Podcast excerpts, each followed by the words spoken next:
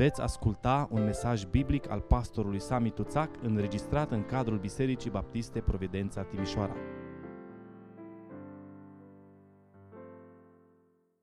Să deschidem împreună Sfânta Scriptură în Evanghelia după Ioan, capitolul 20 și vom citi de la versetul 1 și până la versetul 18, pagina 1053 în Sfânta Scriptură. Evanghelia după Ioan, capitolul 20, începând cu versetul 1. În ziua din tâi a săptămânii, Maria Magdalena s-a dus dis de dimineață la mormânt, pe când era încă întuneric și a văzut că piatra fusese luată de pe mormânt. A alergat la Simon Petru și la celălalt ucenic pe care îl iubea Iisus și le-a zis, au luat pe Domnul din mormânt și nu știu unde l-au pus. Petru și celălalt ucenic au ieșit și au plecat spre mormânt. Au început să alerge amândoi împreună, dar celălalt ucenic alerga mai repede decât Petru și a ajuns cel din tâi la mormânt. S-a plecat și s-a uitat înăuntru. A văzut fâșiile de pânză jos, dar n-a intrat. Simon Petru, care venea după el, a ajuns și el, a intrat în mormânt și a văzut fâșiile de pânză jos. Iar ștergarul care fusese pus pe capul lui Isus nu era cu fâșiile de pânză, ci făcut sul și pus într-un alt loc, singur. Atunci celălalt ucenic care ajunsese cel din tâi la mormânt, a intrat și el și a văzut și a crezut. Căci tot nu pricepeau că după Scriptură Iisus trebuia să învieze din morți. Apoi ucenicii s-au întors acasă. Dar Maria ședea afară lângă mormânt și plângea. Și când plângea, s-a plecat să se uite în mormânt și a văzut doi îngeri în alb, șezând în locul unde fusese culcat trupul lui Isus, unul la cap și altul la picioare. Femeie, i-au zis ei, pentru ce plângi? Ea le-a răspuns, pentru că au luat pe Domnul meu și nu știu unde l-au pus. După ce a zis aceste vorbe, s-a întors și a văzut pe Isus stând acolo în picioare, dar nu știa că este Isus. Femeie, i-a zis Isus, de ce plângi? Pe cine cauți?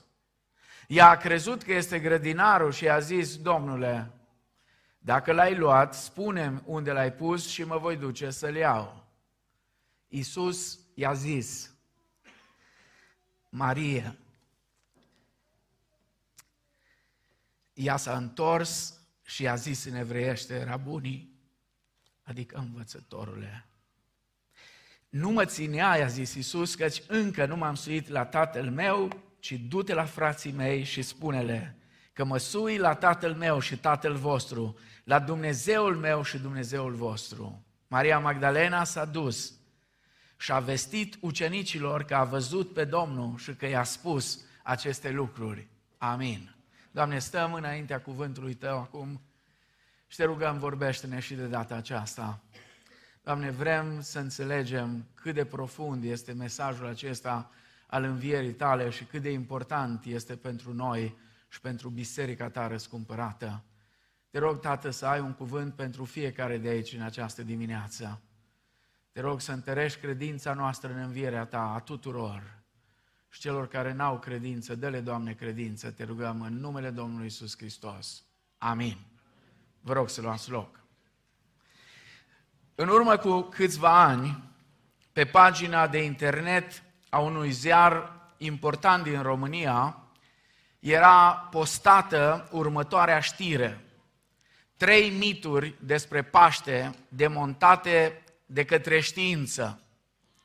Unul dintre cele trei mituri era învierea lui Isus. Cum a fost demontat științific mitul acesta al învierii? Iată ce spuneau ei. În conformitate cu cele scrise în Evanghelia după Iuda, Isus a fost înmormântat într-un mormânt împreună cu familia lui și oasele lui au fost descoperite. Și asta numeau domnii aceia de la ziarul acela știință. Acum, nu este de mirare, având în vedere cultura religioasă a celor aproximativ 98-99% de creștini declarați din România. Este trist, este cât se poate de trist că atunci când se fac cercetări și când oamenii sunt întrebați ce sărbătorim de Paște, nu știu să spună. Este atât de trist că majoritatea covârșitoare a celor care se declară creștini în România nu știu care este diferența între Crăciun și Paști. Anul trecut sau acum doi ani, în timpul pandemiei, un domn care era primar într-o localitate din România și șef de partid zonal acolo, pe, pe zona aceea, a trimis de Crăciun o felicitare cu următorul mesaj. Cu ocazia învierii, eh, eh, cu ocazia nașterii Mântuitorului, vă spunem, Hristos a înviat. M-am gândit când am văzut asta să fie prostie numai, să fie uh, necunoaștere sau omul s-a gândit să facă așa doi în unul, uh, să facă ceva economii la buget și cumva să transmită mesajul și de Crăciun și de Paști în același timp.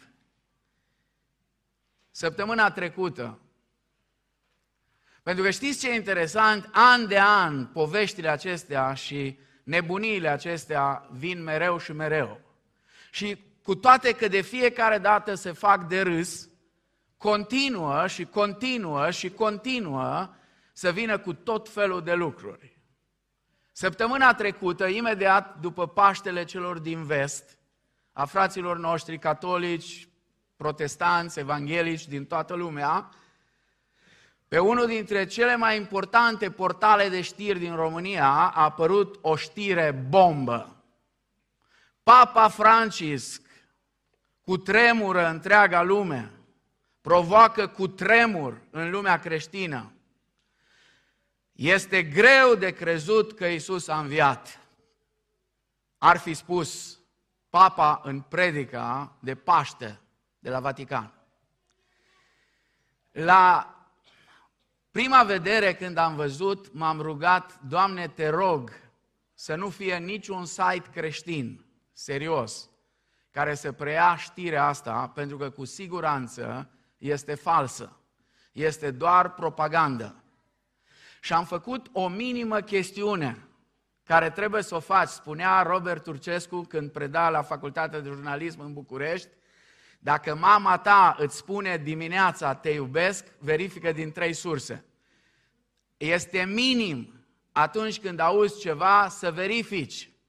Am intrat pe site-ul Vatican News pentru că mi se părea cel mai uh, la îndemână să văd dacă e cumva acolo mesajul papei uh, și lucrurile erau cam așa în fața privirilor care nu pot să creadă ale discipolilor, citesc doar puțin ca să prind, să vedeți cum încearcă unii să demonstreze științific că nu există înviere. În fața privirilor care nu pot să creadă ale discipolilor săi, el repetă, pace vouă. Nici privirilor noastre nu le vine să creadă în acest paște de război. Prea mult sânge am văzut, prea multă violență. Și ochii noștri s-au umplut de frică și angoasă în timp ce atâția frați și surori au trebuit să se închidă pe dinăuntru ca să se apere de bombe. Ne este greu să credem că Isus a înviat cu adevărat, că a învins moartea cu adevărat. Să fie oare o închipuire, un rod al imaginației noastre? Nu! Nu este o închipuire. Astăzi, mai mult ca niciodată, răsună vestea pascală atât de îndrăgită răsăritului creștin. Hristos a înviat, adevărat a înviat. Ăsta era mesajul. Numai că domnii aceștia, care vor mereu și mereu să facă senzație și să strice mințile și inimile celor les necrezători în tot felul de prostii și de conspirații, ei au preluat numai ce a interesat pe ei. și au făcut știre bombă. Și nici măcar după ce unul din frații noștri implicați în media l-a atenționat pe redactorul șef de la acest portal de știri că bat câmpii, nici atunci măcar nu l-au retras de acolo. Sigur, unor oameni cu așa cultură religioasă vastă, le poți vinde gogoși despre mituri de Paște, demontate de către știință. În urmă cu mai mulți ani, fostul arhiepiscop al Angliei, Michael Ramsey, era intervievat la un post de televiziune în Marea Britanie. La un moment dat, i s-a pus următoarea întrebare. Dacă aș fi putut să aduc oasele lui Iisus Hristos înaintea dumneavoastră în acest studio, în ce fel ar fi afectat acest lucru credința dumneavoastră? Replica arhiepiscopului a fost memorabilă. Ceea ce sugerați este complet imposibil. Nu se poate întâmpla și din acest motiv refuz să răspund la această întrebare. Ceea ce este surprinzător când citești relatarea aceasta din Evanghelia după Ioan despre ziua învierii Domnului Isus, este faptul că istorisirea lui Ioan, spre deosebire de a sinopticilor, este dominată de către Maria Magdalena. În ziua din tâia săptămânii, Maria Magdalena s-a dus dis de dimineață la mormânt pe când era încă întuneric și a văzut că piatra fusese luată de pe mormânt. Din Evanghelia după Marcu, capitolul 16, cu versetul 1, știm că erau și alte femei care s-au dus împreună cu ea și își puneau întrebarea cheie, cine va da piatra la o parte? Cine va da piatra la o parte? A fost peste ani un alt sceptic care s-a dus special în Israel, a stat câțiva ani cu un singur scop, să demonstreze falsitatea învierii lui Isus. În urma cercetărilor lui a ieșit o carte în apărarea credinței creștine. Cartea intitulată Cine a mutat piatra? Cine a mutat piatra? Nu știm sigur cine a mutat-o. Poate tatăl când a făcut cu tremurul acela de pământ, poate îngerii aceia care stăteau pe piatră.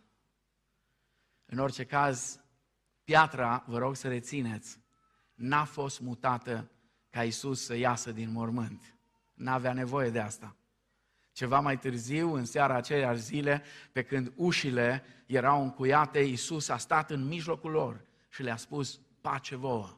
Nu, piatra a fost dată la o parte pentru ei, pentru ucenicii de la început, pentru femeile acelea și pentru noi, desigur. Pentru că una dintre cele mai mari dovezi care le avem pentru învierea lui Hristos a fost, este și rămâne mormântul gol. Ați văzut sute de mii de musulmani în Ramadanul care numai ce s-a desfășurat, s-au dus la Mecca, la mormântul lui Mohamed și fac asta mereu și mereu. Ați văzut cum se duc rușii să-l vadă pe Lenin, marele întemietor al lumii profunde și adevărate, lumea comunistă. Da? Și să duc acolo și să uită la mausoleul lui. Într-o zi, un creștin rus, sau poate era ucrainean, nici nu știu, s-a pus și el în rând. Și când a ajuns la rând, era un soldat care stătea acolo nemișcat. Ăsta s-a apropiat de el și a spus, tovarășe, aș vrea să vorbesc cu tovarășul Lenin. Soldatul îi spune printre dinți, nu se poate. Dar de ce? Pentru că e mort. Ok, se duce înapoi, se pune iară în rând, Iar ajunge la rând, iar se apropie de soldat. Tovarășe, aș vrea să vorbesc cu tovarășul Lenin. Nu se poate. Dar de ce? Pentru că e mort. Și se duce a treia oară și iar se pune la rând și când îl vede soldatul, roșește tot de nervi. Tovarășe, aș vrea să vorbesc cu tovarășul Lenin. Nu se poate. Dar de ce? Pentru că e mort, e mort, e mort. Și a zis omul, zice, știu și eu, dar îmi place cum sună.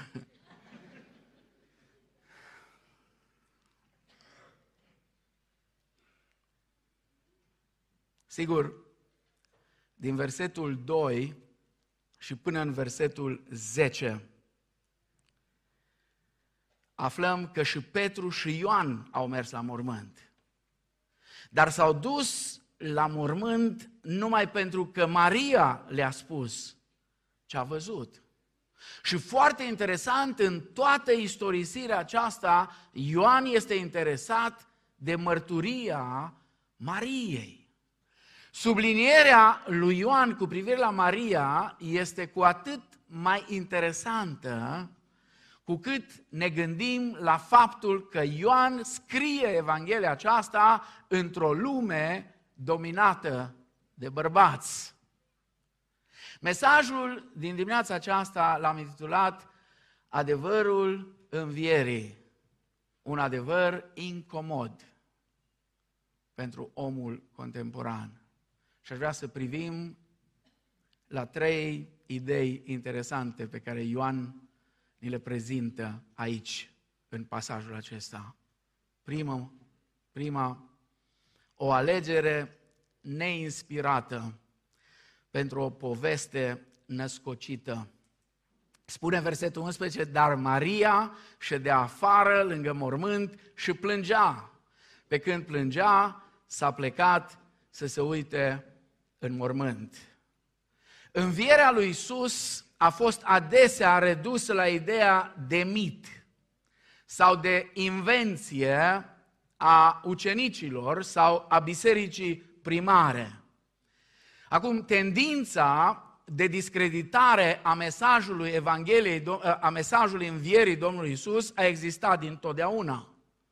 Chiar în dimineața aceea, spune Evanghelistul Matei în capitolul 28, versetele 12 și 15, până la 15, că atunci când soldații care păzeau mormântul și care nu aveau voie să doarmă în post, nici în armata română nu aveai voie. Noi știm, cei care am făcut armata, ce însemna să dormi în post. Dar în armata romană însemna moarte. Nu funcționa să dormi în post. S-au dus și au spus ce s-a întâmplat. S-au, s-au dus și au explicat că a fost un cutremur, că ceva s-a întâmplat, că ei au căzut cu fața la pământ, că a fost o lumină care a strălucit. Și atunci cărturarii și farisei și mai mari poporului au dat soldaților bani. Bani. Banul este ochiul celui rău, a necuratului. I-au dat bani și au zis, spuneți așa, adică, Doamne, Doamne, cât de mult poate să decadă poporul lui Dumnezeu atunci când se îndepărtează de Dumnezeu. Preoții cei mai de seamă, care trebuia să învețe pe oameni adevărul, îi învață cum să mintă. Pentru că mesajul de fapt este mințiți așa, mințiți, uite așa frumos. Vă învățăm noi cum să minte, dacă nu știți voi romanii, vă învățăm noi, evrei, poporul ales, pus deoparte pentru Dumnezeu. Vă învățăm noi cum să mințiți. Duceți-vă și spuneți, în timp ce noi dormeam, au venit ucenicii lui, săracii de ei. Săracii. Ăștia tot timpul dormeau sau stăteau cu ușile închise. Singurul care era treaz era Iuda, numai că Iuda deja era spânzurat la momentul acela. Spuneți că au venit ucenicii și au furat trupul. Și spune povestea aceasta a mituirii, a, a, a, a minciunilor lor uh, rostite de oamenii ăștia mântuiți, uh, mituiți, s-a răspândit De fapt, asta era ideea, să răspândească zvonul că ucenicii au furat trupul. Acum, dacă învierea a fost cu adevărat o poveste născocită a primilor creștini, atunci Maria, ca și martor principal în toată povestea asta, a fost o alegere total neinspirată. Dacă doreau ca povestea lor să fie credibilă. Calvin spunea, este ciudat faptul că nu s-a putut găsi un martor mai competent. Prin acest comentariu, el scoate în evidență stupiditatea celor care spun că relatarea Evangheliilor despre înviere este o invenție. Maria nu era deloc potrivită pentru un scenariu care se dorea a fi crezut. Dacă învierea a fost cu adevărat o poveste născocită a primilor creștini, atunci cu siguranță Maria Magdalena a fost cea mai neinspirată alegere pentru a fi martorul principal al acestui eveniment cosmic care s-a schimbat și care a schimbat pentru totdeauna fața lumii. De ce? Păi, în primul rând, pentru că, ca și femeie, mărturia ei nu era admisă în tribunalele evreiești. Mai mult, Maria era o femeie cu un trecut controversat. Nu știm cu siguranță dacă ea a fost prostituată, așa cum insinuează unii, pentru că Scriptura nu ne spune, ce știm este că a fost stăpânită de șapte draci. Și că Domnul Isus Hristos a salvat-o și a vindecat-o și a eliberat-o.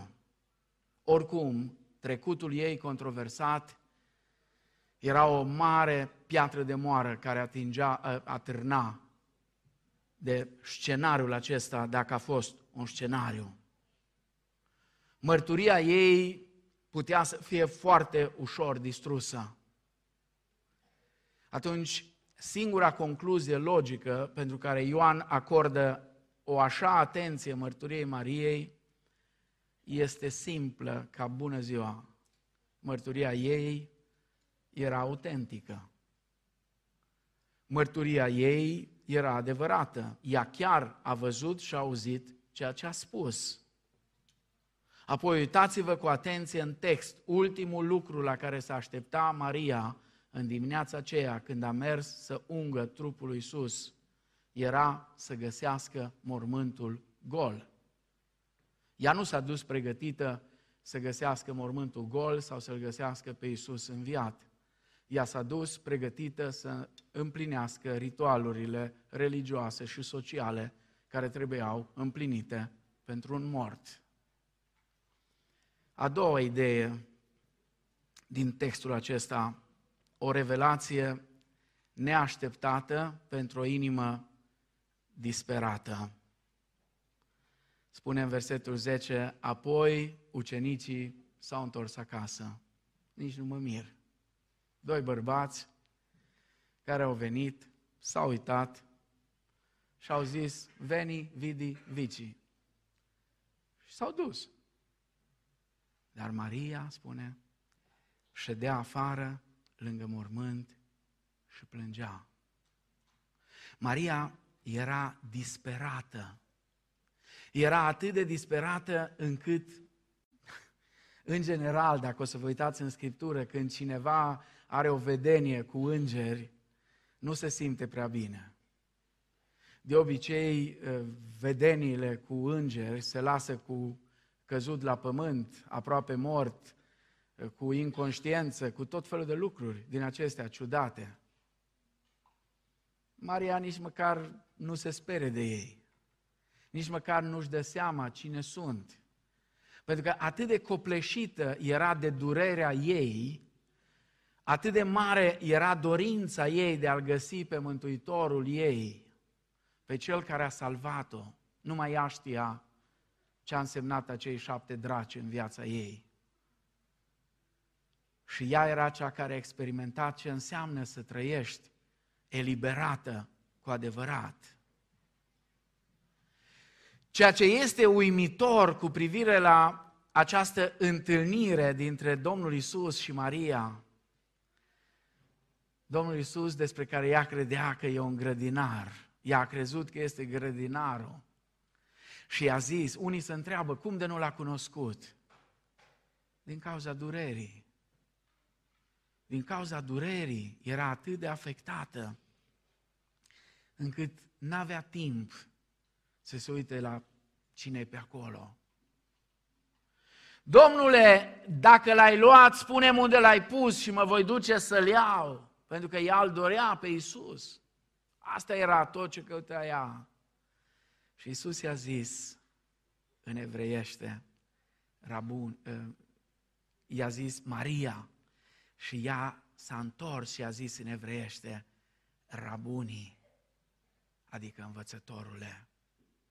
Ceea ce este uimitor cu privire la această întâlnire specială este simplitatea și liniștea în care se desfășoară. V-am mai spus și altă dată, există așa o tendință, mai ales în creștinismul evanghelic, mai ales în ramurile mai carismatice ale creștinismului evanghelic, ca să nu spun că uneori îmi pun întrebări serioase cât de evanghelic este creștinismul acela, dar asta e altă problemă, nu fac astăzi aici teologie sistematică. Există așa o dorință de a te întâlni cu Hristos, de a avea întâlniri cu Dumnezeu în mijlocul tunetelor, a trăsnetelor, dacă se poate să te scoale noaptea din somn. Fain ar fi când te scoli să dai cu capul de pereți, poate îți revii. Și sunt unii care cred că numai așa vorbește Domnul. Parcă n-au citit niciodată în Scriptură despre Ilie, care stătea în crăpătura stâncii și aștepta să-L vadă pe Domnul. Și a venit un vânt puternic. Dar Ilie știa, Domnul nu era în vântul acela. Și a venit un cutremur mare, Domnul nu era în cutremurul acela. Și apoi a venit un susur blând și subțire și Ilie a luat mantaua și a acoperit fața. De ce? Pentru că știa, vine Domnul și trebuie să-mi acopăr fața. Maria găsește mormântul gol și este cuprinsă de panică. Da, au fost cei doi ucenici, au alergat, au văzut, cum spuneam, dar s-au întors acasă. Dar Maria stătea afară lângă mormânt și plângea. Durerea morții lui Isus îi se adaugă și oroarea gândului că mormântul lui a fost atacat de către tâlharii de mormânt, morminte. Era prea îndurerată să-și piardă vremea să se sperie de îngeri. Ea continua să plângă. Și în plângerea ei vorbea despre relația ei cu Domnul și despre loialitatea ei. Auziți ce frumos spune în versetul 13 pentru că au luat pe Domnul meu și nu știu unde l-au pus. Apoi se întoarce și vede pe cineva lângă ea și îl întreabă, n-ai luat tu cumva trupul? Și Domnul Iisus, plin de dragoste, îi spune Marie, Marie, cât de simplu este modul în care Isus îi se revelează.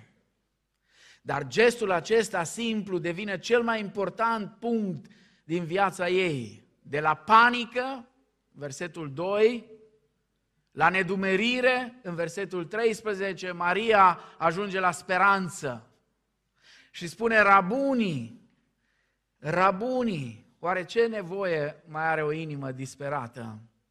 Dacă Isus este mort, atunci speranța este moartă, dar de, dacă este cu adevărat viu, atunci există speranță adevărată. Domnul Isus îi se revelează Mariei în disperarea ei ca și păstorul cel bun care își cunoaște oile după nume. Eu, spunea Domnul Iisus în Ioan 10 cu 3, eu sunt păstorul cel bun. Eu îmi cunosc oile mele. Și oile mă cunosc pe mine. Și apoi în versetul 27 spune, oile mele ascultă glasul meu, eu le dau viață veșnică, în viac nu vor pieri. Plin de dragoste, păstorul cel bun se întinde după oaia rănită și cuprinsă de disperare și printr-un singur cuvânt îi reaprinde speranța. Întâlnirea aceasta intimă vorbește despre legătura care există între Hristos și cel credincios. Este un exemplu de relație care transformă totul, inclusiv disperarea în speranță. Și încă ceva. Cuvântul acesta simplu, Maria, cu care Domnul îi se adresează, scoate în evidență un adevăr extrem de important pentru noi. Vedeți, uneori, pentru societate, pentru autorități, pentru cei care ne conduc, pentru oameni, suntem doar un număr. Pentru Hristos, suntem persoane cu un nume, persoane cu nevoi personale, iar Domnul nostru este Cel care cunoaște în întregime aceste nevoi. Și nu doar le cunoaște, ci El este Cel care le poate împlini. Și atunci când venim la El cu nevoile noastre, El le împlinește. Și o a treia idee, o misiune nemaipomenită pentru o persoană obișnuită. Nu mă ținea, i-a zis Isus, căci încă nu m-am suit la tatăl meu, ci du-te la frații mei și spune-le că mă sui la tatăl meu și tatăl vostru, la Dumnezeul meu și Dumnezeul vostru. Maria Magdalena s-a dus și a vestit ucenicilor că a văzut pe Domnul și că i-a spus aceste lucruri.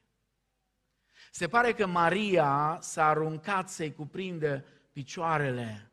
Era acum ușurată de povara ei și credea cumva că lucrurile vor reveni la normal, așa cum înțelegea ea. Adică așa cum erau înainte de evenimentele acestea dureroase din săptămâna precedentă. Se gândea posibil că vor merge iar din loc în loc, iar rabunii, învățătorul, îi va învăța pe oameni lucrurile minunate ale lui Dumnezeu, iar ea și prietenele ei vor continua să slujească ca și până săptămâna ce trecuse. Dar Domnul Isus îi atrage atenția că lucrurile au evoluat de la acel punct. Nu mă ținea, i-a zis Isus, căci încă nu m-am suit la tatăl meu. Nu mă ținea. De fapt, Domnul Isus îi spune, trebuie să-mi închei misiunea. Expresia tatăl meu și tatăl vostru subliniază posibilitatea ca oamenii păcătoși, ca și Maria, să fie admiși într-o relație vie cu Dumnezeu prin Hristosul cel viu și glorificat. Dar Isus merge mai departe cu Maria și încredințează o misiune nemaipomenită, o misiune specială. Ea era cea care trebuia să facă primul anunț public despre învierea lui. Ea trebuia să meargă și să le spună ucenicilor. Nu degeaba se întreba Calvin în modul acela ironic, oare nu s-a găsit un martor mai competent? Dragii mei, aceasta este onoarea pe care Domnul Isus o oferă tuturor celor ce se încred în El și îl ascultă. Maria Magdalena s-a dus, adică a ascultat ce a spus Domnul Isus și a vestit ucenicilor că a văzut pe Domnul și că i-a spus aceste lucruri. Maria a plecat imediat, imediat a plecat și a făcut ceea ce a fost chemată să facă. Mulți se scuză că ei sunt prea simpli pentru a spune altora despre Isus, că sunt doar persoane obișnuite. Știți ce ne spune istorisirea lui Ioan despre Maria Magdalena? Dacă ea a putut fi un martor credibil, și noi putem.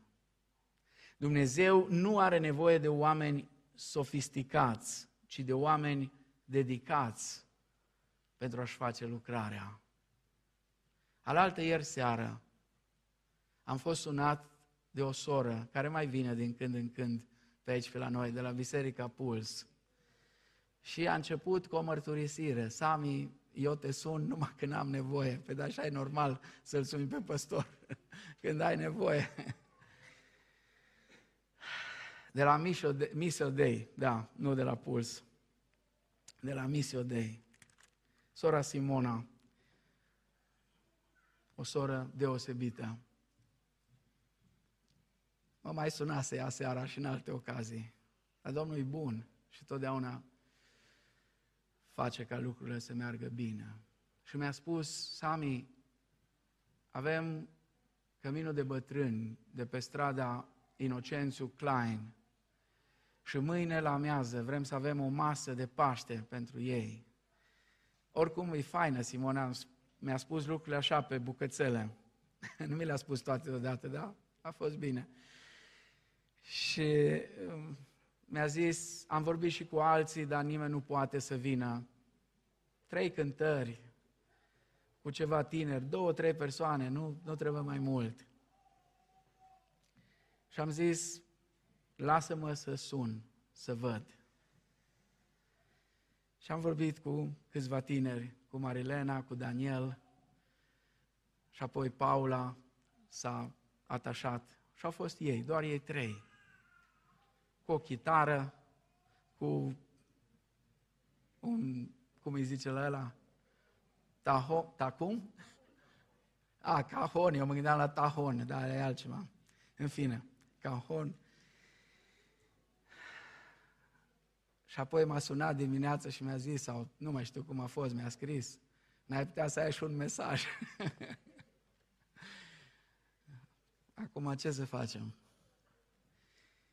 Și am mers acolo, a venit și domnul primar cu soția, cu copilul, au venit bătrânii toți acolo la masă, echipați.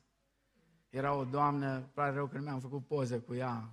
Era, cred că avea 100 de ani fără doi, avea un păr albastru, așa ca și cerul, era ceva de vis, elegantă, aranjată, ziceai că e scoasă din cutie. Și au venit acolo toți, au fost și doi preoți de la biserica de acolo, de lângă, din fabric. Practic am aflat și eu că e cea mai veche biserică românească din Timișoara. Și a fost un timp frumos în care am putut acelor oameni care unii n-au pe nimeni, să știți. Alții au, dar nu le pasă de ei. Am putut să le aducem prin cântare, prin mesaj, un gând frumos. Iar domnul primar a fost foarte surprins, nu știa că o să fim acolo, a fost foarte surprins, dar la modul pozitiv. Și în timp ce tinerii noștri cântau, el lângă mine cânta și el. Că le are cum cântatul. Și a fost un timp deosebit pentru oamenii aceia. Acum să știți, aveam treabă acasă ieri. Era sâmbătă, înainte de Paști, toți aveam treabă. Am stat acolo vreo două ceasuri. Două ceasuri și mai bine. Era chiar înainte de Paști. Dar dacă Domnul are trebuință de noi, și am mai fost și vineri seara la Făget, că să ai mei și ăia, acolo m-am născut, în orășelul ăla mic. Și m-am bucurat cu frații vineri seara, în vinerea mare, și ei cu mine și eu cu ei.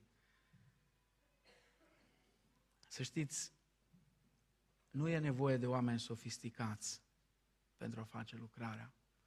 Doar oameni dedicați. El cheamă și astăzi oameni care să accepte mesajul, același mesaj, și apoi să ducă lumii ca singurul mesaj de speranță. Aș vrea să închei întorcându-mă la drama poporului nostru.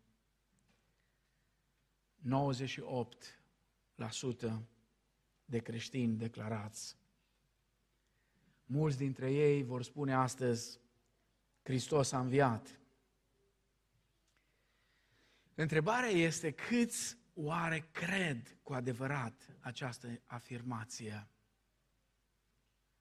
Sau câți din 20 de milioane sau câți o mai fi prin țara asta o cred?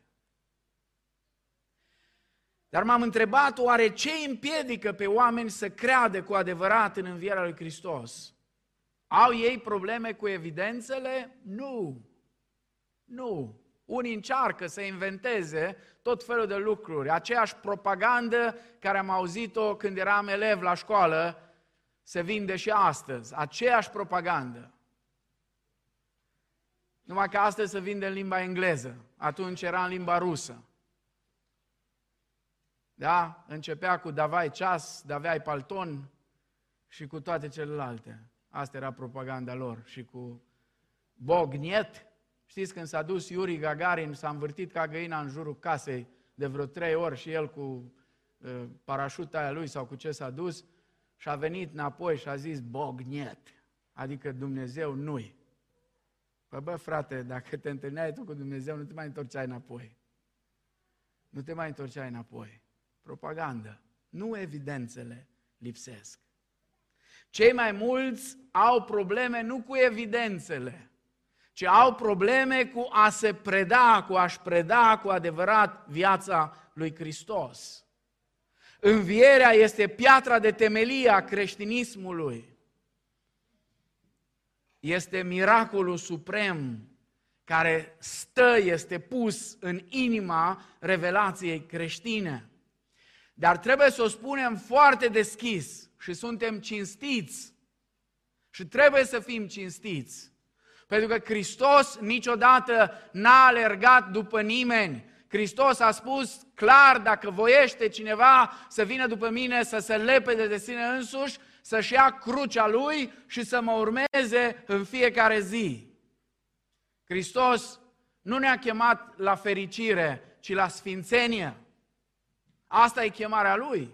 Nu înseamnă că Dumnezeu ne vrea nefericiți, nu despre asta e vorba.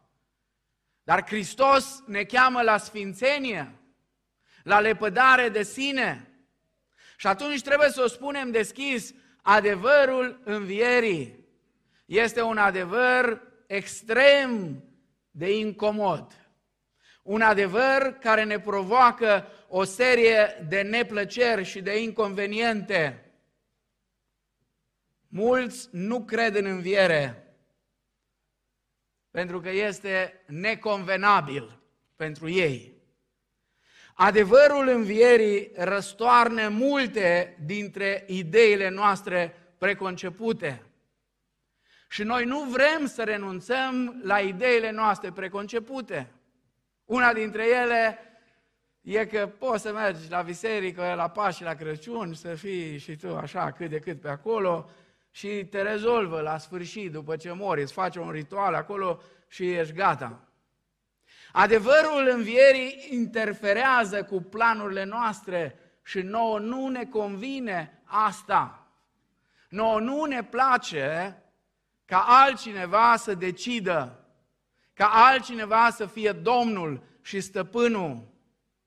Adevărul învierii ne obligă să ținem seama că într-o zi ne vom întâlni cu această figură centrală a istoriei și vom dea socoteală până și de gândurile noastre. Și nouă, din nou, nu ne place asta. Nouă ne place să facem ce vrem noi. Adevărul învierii ne face să ne reconsiderăm scopurile și prioritățile și planurile. De aceea este extrem de incomod. Într-o singură propoziție, adevărul învierii stă în calea noastră și ne încurcă. Adevărul învierii îi încurcă pe foarte mulți. Învierea nu este o veste bună pentru cei care nu vreau să aibă nimic de a face cu Isus cel înviat. Ei spun, nu cred. Și cu asta cred că au spus totul. Dar dacă ar fi sincer, ar trebui să spună, nu vreau să cred. Pentru că nu vreau să renunț la scopurile mele, la prioritățile mele și la planurile mele. Dă voie să te întreb ceva. Când te-am salutat la început și am spus Hristos a înviat și ai răspuns adevărat a înviat, ai crezut cu adevărat? Cei care cred cu adevărat îl primesc pe Hristos, se predau lui Hristos și îl recunosc pe Hristos ca Domn al vieții lor. Dacă afirmi că ai credință, dar nu te predai lui și nu închei legământ cu el prin botez, ai doar o credință culturală, nu o credință reală. Iar credința culturală nu mântuie. Credința culturală se mulțumește cu a veni la biserică, a face niște fapte religioase, poate chiar a spune Hristos a înviat. Dar credința reală se încrede în cel înviat și își pune toată viața la dispoziția lui. Inclusiv este gata să mărturisească și altora despre faptul că Isus Hristos este viu. Amin.